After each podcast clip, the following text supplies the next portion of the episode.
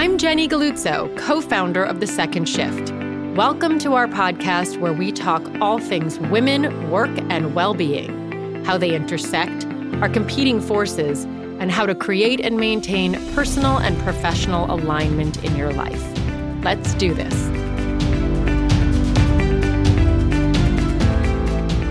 Dr. Mike Rucker is on a mission to help the world have more fun.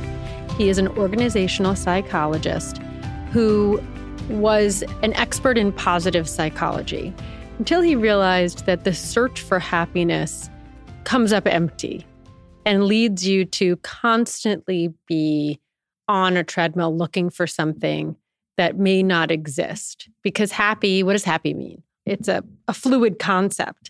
And he realized that it's about fun. It's about creating fun in our lives, creating joy, and living in action and presence in the here and now is accessible, it's self motivated, and it's doable.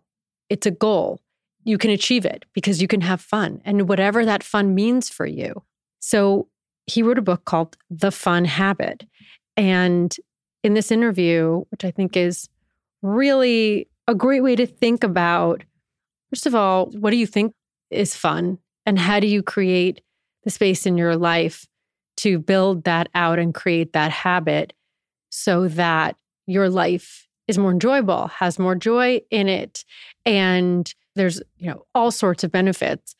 But just the experience of happy comes from having fun. So it's flipping the idea of happiness and toxic positivity or positive psychology on its head by just focusing on this one aspect where, okay, we're going to have fun. We're going to play as grown-ups, as adults. We're going to carve that space out for ourselves and figure out where does the seed of fun live individually in yourself and how do you build that out slowly to create the fun habit. When I came across your book, which I'm trying to remember how and where I came across it, I was like, the fun habit and the idea of fun and in this like you know dreary february and everyone's feeling so meh all the time the concept of how to bring fun into our lives to have the world have more fun is your mission. I was like i gotta talk to this guy I, I want to know how to do that. Well i appreciate that. Yeah i mean for me really the path towards you know looking at enjoyment in the moment you know, in previous decades, we almost made happiness a goal, you know, and so this fact that folks were trying to, you know, solve for happy was what put me on the path to this work. But I certainly think, and when you reached out, I found it fascinating that, you know, I really do think it's resonating, especially with women that feel trapped in the sandwich generation, because at the end of the day, it's about time affluence, right? It's about figuring out how can you affect certain aspects of your life, even if you can't change the circumstance per se, but potentially giving yourself permission to not do some things that were habituated so that you can make better choices in that moment or looking at you know particular ways of how you go about activities what brought you to the search for fun and and the realization that it's really about the time uh, of your life to create fun versus the search for happy? So I answer that really quickly in three ways. Up until the early 2000s, I was part of a cohort of psychologists that still exists, you know, this idea of positive psychology. And we had overemphasized looking at happiness as kind of a construct. And so much so that I think a lot of folks, especially in the West, looked at it as an outcome. And we now know that was quite problematic. And it certainly happened to me, right? I was like trying to chase it as an end goal. And what we know is that folks that have become overly concerned of like, how can I be happy? You know, they find themselves in a state where they want to get better, but then they kind of put happiness out in the horizon instead of realizing it can be right where your feet are, has really led to some interesting consequences. So much so that we have this standard word for it now, right? Toxic positivity. But when I found out that happiness is kind of this ideal became problematic, I wanted to figure out what was better. So, long story short, that's why I started looking at fun as a construct that is a lot more helpful than kind of, you know, trying to architect a life, you know, this idea of life design and like happiness will be this end product that's, you know, somewhere out there. Because when we do that, right, then happiness isn't where we live. And so we start to look at that gap between where we are and where it is. And we now know that that becomes insidious. Like over time, whether it's conscious or subconscious, we'll start to identify as being unhappy because, you know, I'll get there at some point, but, you know, your brain realizes, well, if I'm not happy now, then I must be an unhappy person. Right. And so there's that problem. Hmm. I think more apropos of you know, some of the work that you do is really just this idea of time affluence. You know, especially here in North America, our access to leisure is so poor, right? And for this idea of living in the sandwich generation is something unique to our era, right? I mean, we're having kids later, or, you know, luckily our parents are living longer, but we haven't had this type of responsibility in any previous generation. And so we do need to be pretty mindful of how we spend our time because if we don't, you know, life can kind of just pass us by. And we know that there's a whole host of negative consequences to that when we talk about that time affluence and the search for happy mm-hmm. and it's almost like a constant hamster wheel of trying to get to something to a feeling to a equilibrium that doesn't exist and everyone has different happy i think of people as like different happy equilibriums. Like i'm a pretty high caliber happy person but i have a son who's barometer of happy is really different than mine and i've had to think about that as like him as a human and who he is and so you're right it's like an unattainable goal that we're going after and when you're a stressed out person who's working and managing a family or dealing with parents whatever it is happy is got to be the lowest on the list so how do you help people find that space to rethink happy and bring in joy. So you brought up a couple interesting things, and that is there certainly is a predisposition, right? In psychology, we have this geeky term called the hedonic treadmill, and it's you know a sort of ode to the fact of exactly what you said. A lot of life is doing things, adapting to those, and so if we're always kind of looking for excitement to be our avenue for feeling happy or feeling fulfilled, that can feel like a hamster wheel, right? Absolutely. And then the other is we have predispositions to what fun might be. And so if we try to make it something external, oftentimes we can be left disappointed. But that's again why I really like this idea of fun because what it does is it reminds us that in a lot of circumstances, we have the agency and autonomy to create opportunities for things that we enjoy and when we're in that moment, we're not worried about how we feel in past or present, right? All we're reminded is that we're lucky enough and hopefully grateful, you know, this feeling of gratitude to be doing what we're doing in this moment. And when we index those things over time, what we know is that tends to build emotional flexibility and resilience because all too often, and I imagine you find this with the folks that you work with, when we really mortgage off these opportunities for quote unquote fun, you know, to big vacations at the end of the year or perhaps spring break or, or whatever it is, if those things go awry or, you know, maybe your trip to Aruba, it was raining and, and that, you know, kind of falls apart, then you have to wait an entire year before you have that kind of respite, right? And so folks that are able to kind of integrate these micro joys through deliberate design you know, I have that to look forward to. Like, you know what, today sucked. You know, I really, you know, am not enjoying my time with my colleagues or whatever it is, but I know dance class on Thursday is going to be amazing. And so, as long as it's a healthy avenue towards escaping that moment, and that's not, you know, that kind of trauma or whatever you're dealing with isn't, you know, something that needs a deeper dive in, having those opportunities become extremely important under that context because so many of us don't, right? We just let our busy lives get in this rhythm where we're giving it all away and we're not taking anything off the table for ourselves. I love in the in your book and on your website you have a, a quiz that you can take to find like what's your source of fun. What are the ways that you as a person find fun.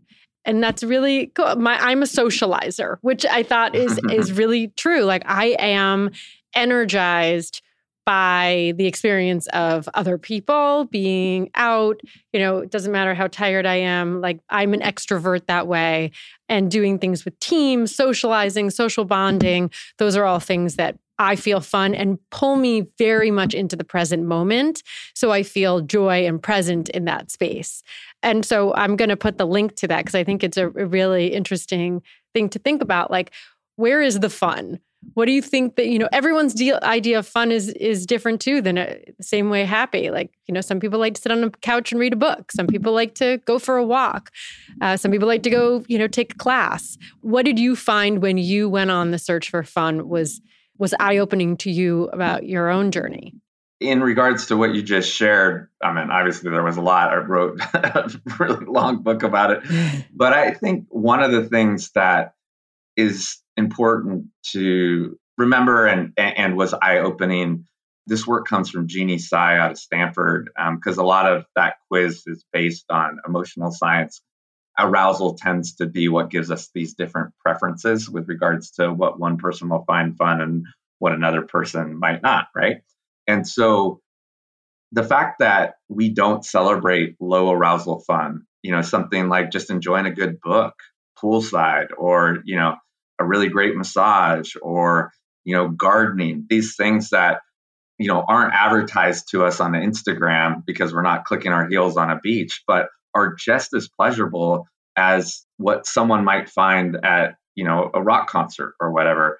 And so i'll talk to folks that will tell me you know i'm just not a fun person. Okay so what do you have going on in your life?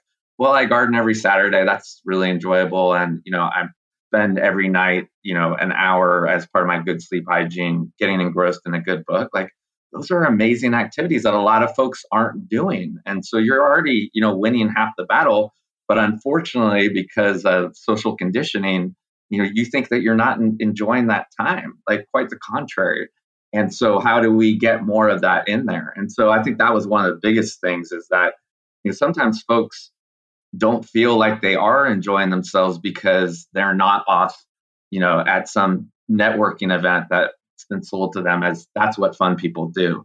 And so that was one of the you know many things. But I think another big one, kind of the biggest is uh, this principle as I was uh, putting, you know, all the research together that I hadn't landed on, surprisingly. And it's this idea of the hedonic flexibility principle.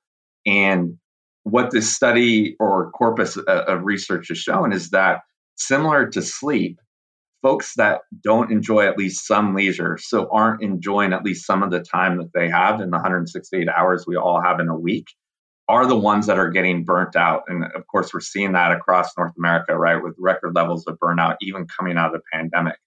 And so, for the folks that can't find just a few hours out of the day to do something that they enjoy, are, are depleted, right? They find themselves in this downward spiral. And so, even when they have these moments, you know, where they can use time wisely, it tends to be pretty poor uses of escapism, things like plopping down on the couch and, you know, just channel surfing Social media use is often villainized in this regard.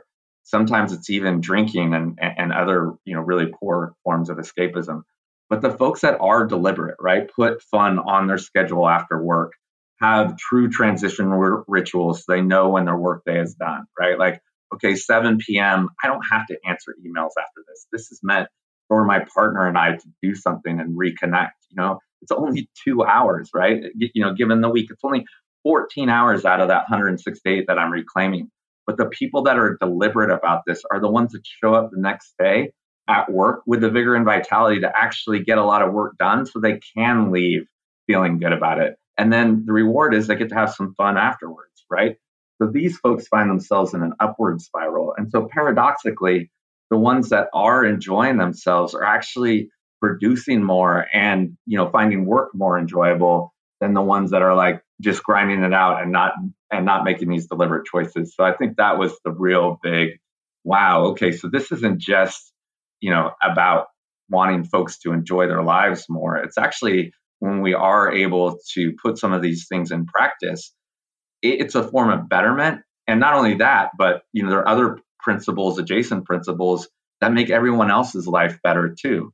You know, when you're a happier person through social contagion, you're making the folks around you happier, right? I mean, think about the busy mom that is so depleted, so burnt out that there's no empathy for the way that she's serving, you know, even though that's such a value and that's what she wants to do so she feels good about it. Once you start to lose that empathy and you get in this mindset that I have to do these things instead I get to do them, we know there's negative consequences that really have ripple effects, not just for yourself, but for others. So, again, in that context, right, taking a little bit of time for yourself allows you not only to be more productive, but then generally it's infectious. And so the folks around you get to benefit from the fact that you're enjoying some of your time.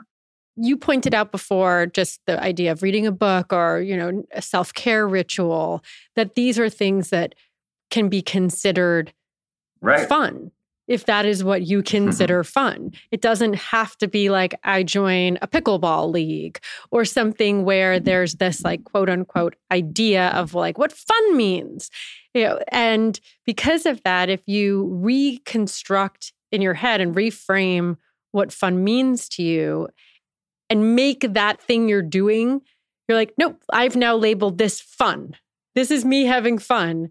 Then that experience changes right? So now all of a sudden it goes from like a task or something where you're like, oh, I should be doing that thing, but I'm actually just going to lie here with a book. If you reframe it as fun, all of a sudden it's fun. And there's a different purpose and joy to it. Absolutely. And the funny thing is, it's not even really a reframe. I mean, the definition really is are you finding pleasure and drawn to the things that you're doing? I mean, fun does have this kind of whimsical component to a lot of us, but you know, fun really is are you enjoying the things that you're doing? And so, under that definition, right, it's exactly what you just explained. But so many of us, you know, we'll be enjoying what we're doing. And then for whatever reason, there's this headwind of, yeah, well, maybe that isn't fun. Or worse, you know, there's a sense of guilt because we feel like, you know, a respite or reducing our cognitive load um, somehow doesn't enable us to do something more productive. But again, what I would posit and the research, you know, supports me on this is that actually similar to sleep, enjoying your leisure time a little bit is actually what recharges your batteries to be able to do the harder stuff. And it's not just about more productivity too.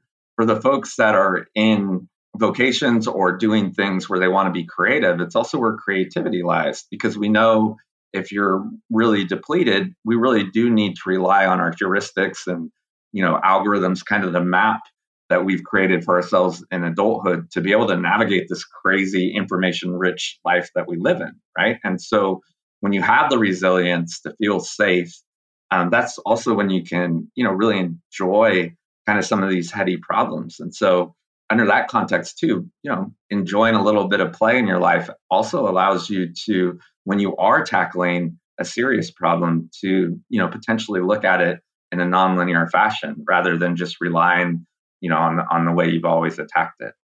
I love the word play.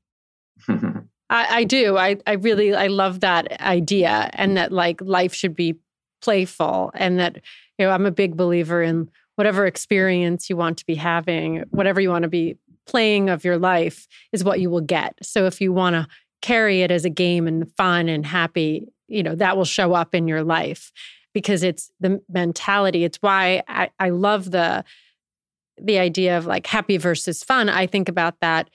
I, I always think about like hope, let's say, versus trust. Happy and hope are emotional states, right? They, but they imply something is missing or the search for something, where fun is an active word trust is an active word. And so just turning something around all of a sudden takes it from a scarcity, a lack of, of what you have in your life, or something you should be, you know, trying for so hard and holding on to, to something that is more playful. And so it's a much more optimistic way of experiencing life. Yeah, I love that. It's also episodic, right? So, in addition to what you said, the action orientation and sort of being in the moment, it's things that are ephemeral and we can celebrate that. Like fun isn't meant to be, you know, your entire life or, or there would be problems. The similar, you know, again, juxtaposing it to sleep, just how we know we need sleep, but we wouldn't recommend sleeping 14 hours a day. And so being playful in certain circumstances where you know there's a finish and an end allows you to really enjoy that space because you know eventually it will be over. Where when you look at happy, again, it's this like ever present, infinite game, right? It gets really complex because you have to think about it in its totality. And quite frankly, we're going to have slings and arrows in our life. There are going to be days that aren't great. And so having the emotional flexibility to be able to deal with that is important. And getting back to your point, the fact that, hey, you know what, these two hours are meant to be fun. I'm going to make sure fun happens is a lot more attainable, right? The bar is lower. And it also means that we can, you know, break eggs in that space, whether that's at work, right? Like, you know, during a great brainstorming session and there are no bad ideas to taking the load off a teaching moment with your children. I learned this from Dr. Cook, you know, so I'm kind of standing on the shoulders of giants here. But, you know, one of the fun things I'm doing right now is learning to cook with my daughter. If we mess up, we celebrate that just as much as we would if, you know, something goes right instead of because it's, you know, that playful space where we're still trying to learn how to cook better. But the fact that it is in a playful environment, it's not like, oh my gosh, you dropped that egg you know, and like all of a sudden the fun sucked out of the room, even those moments become playful. And yet we're still accomplishing, you know, becoming better cooks. How important is presence? Like being present, and how much of this is really just a funnel into being present? Yeah, absolutely. I mean, mindfulness is packaged with this in the book. As you know, I talk about the research, uh, Dr. Killingsworth.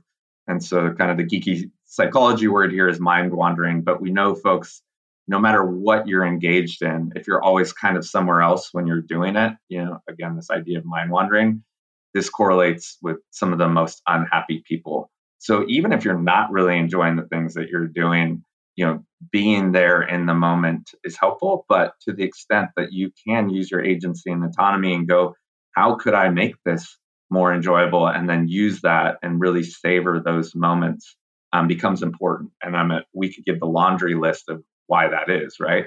I mean, fear and anxiety tend to live in the past and future. They don't tend to live in the present because you're either going to get yourself out of danger and into something better, or you're really going to enjoy what you're doing. So if you're there where your two feet are, right? I mean, it's just a better place with regards to good mental hygiene. But the second is we know when we're mindful, we encode those memories. And so that's where all the physiological benefit comes from. Because when we're mind wandering, right? For instance, this morning, again, because I eat my own dog food, my daughter had her sixth grade award ceremony, and I knew I wanted to remember those core memories. But in years past, especially when I was still getting my PhD when my kids were younger, a lot of those, you know, seminal moments, I would be on my phone or like worried about the next email. And those memories just aren't as rich in my brain. And we know that you know when you encode richer information because you are practicing mindfulness that's what creates the cognitive reserve that we believe could potentially mitigate cognitive decline down the line so not to get into you know that path of neuroscience but it just has so many benefits. One we're going to enjoy our time more. Two again it's a signal to the people that we care about right? That they're important not so many of the things that distract us. And then three we know that you know it really does help us create better memories that we believe will be beneficial later in life too. From the research from yourself from the people that you you you talk to in your own world and practice what do you think are the best ways for people to find their own source of fun and also be able to implement it into their life as a priority. So this comes from behavioral science. I mean premeditation is one of the easiest steps right? So many of us you know, if we don't sort of give it thought ahead of time, that's when it's easy to let time kind of pass us by. And so what I suggest is really just take an hour to to remind yourself what is fun, right? By creating a fun list. And so what were the things that you, you used to like to do that you're not doing anymore? What are the things that you're doing now that you'd like to do more of? Who are the friends that you haven't seen in a while that you remember when you spend time with them you're laughing and giggling and it's just really enjoyable. What are the things that you want to do? What are those aspirations? And really just get it all down. And then pare that list down to about eight to 15 things and try and see if there's one or two things you can immediately put on your schedule. So that's called pre commitment, right? And we know, again, this can work in any facet of life, but when we put something on our schedule, or better yet, again, if it's something that might cost a little bit of money or, you know, hopefully gets you to see, you know, someone that you care about. So you're not just benefiting from dopamine potentially, but also getting some oxytocin and, you know, some pro social behavior. Inviting them in and saying, hey, we're doing this, then you'll actually get it done. And again, it's just a small nudge back into reminding you that you should be doing some of these things in your week, right? And so that invitation to get it back, you know, is an important first step. And then the second, what I suggest is just looking at how you spend your 168 hours, because one of the things we don't want to do is prescribed trying to find joy and fun in an already overprescribed week. You know, then it becomes homework, and oftentimes then it's burdensome, right? So identifying you know how you're spending your week and looking for opportunities of time wasters that you can create space to integrate back some of these things that you you put on your list is kind of the second important step because so many of us you know believe and again you know because you read the book but we look at these time use surveys and even the busiest people will say i don't have any time but when you look at your time critically there's almost always pretty big opportunities to change your circumstance even if it's just a couple of hours and so, you know, looking at what have you habituated? Are there things that you do on the weekend that have just been the family ritual for so long that you haven't questioned it, but all of you hate doing it, right? You know, how much social media use are you engaging in? Are there kind of heuristics in your head that need to be questioned? Like, I find a lot of couples are like, oh, we couldn't go to a dance class on Thursdays because that's a school night. Yet, you know, through just a little bit of engineering, you can implement, and, and it doesn't have to be dance, right? That was just an example.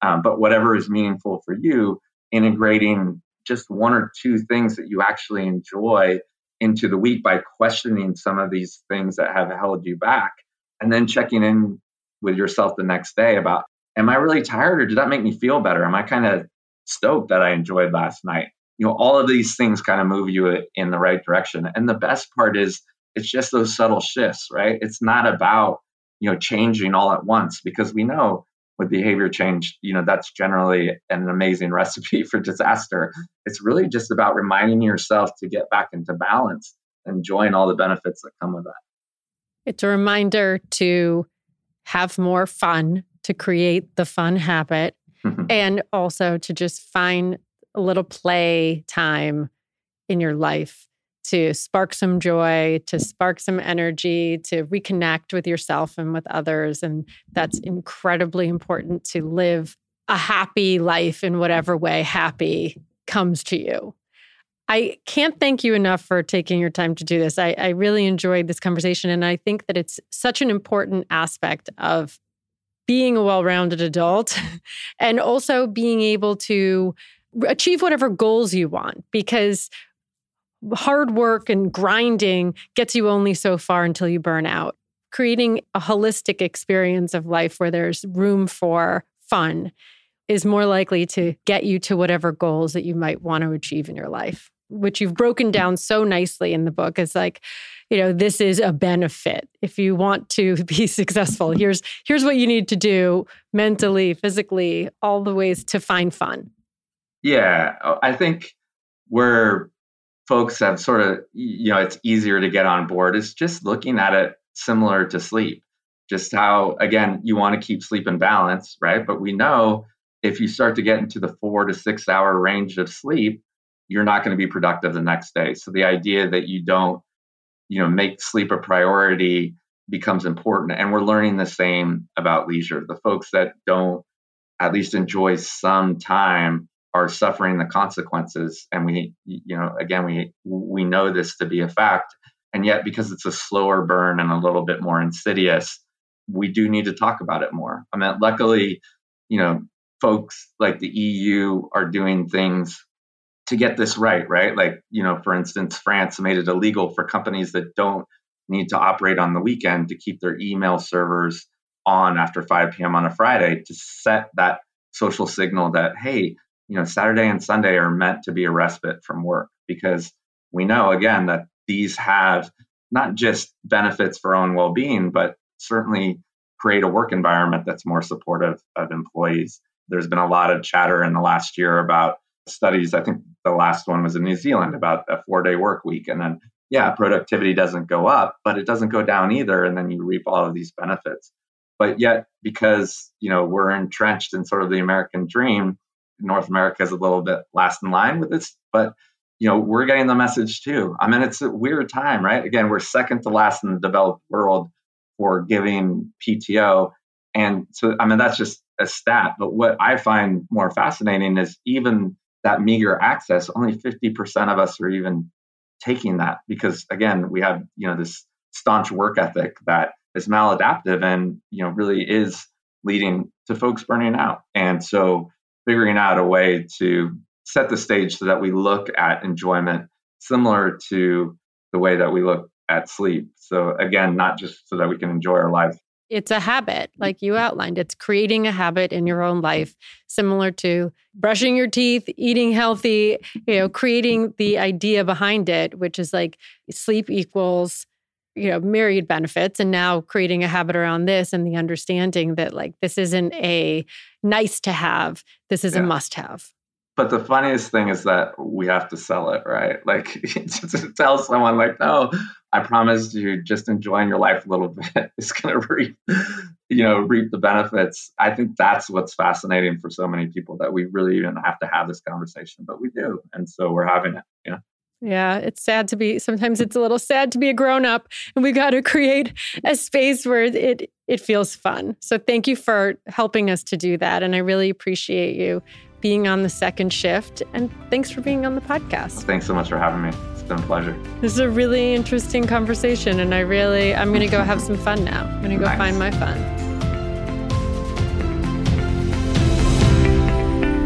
Thank you so much for joining the conversation. For more, you can follow along at thesecondshift.com. Please rate, review, subscribe, and help us make work work for you and for all women.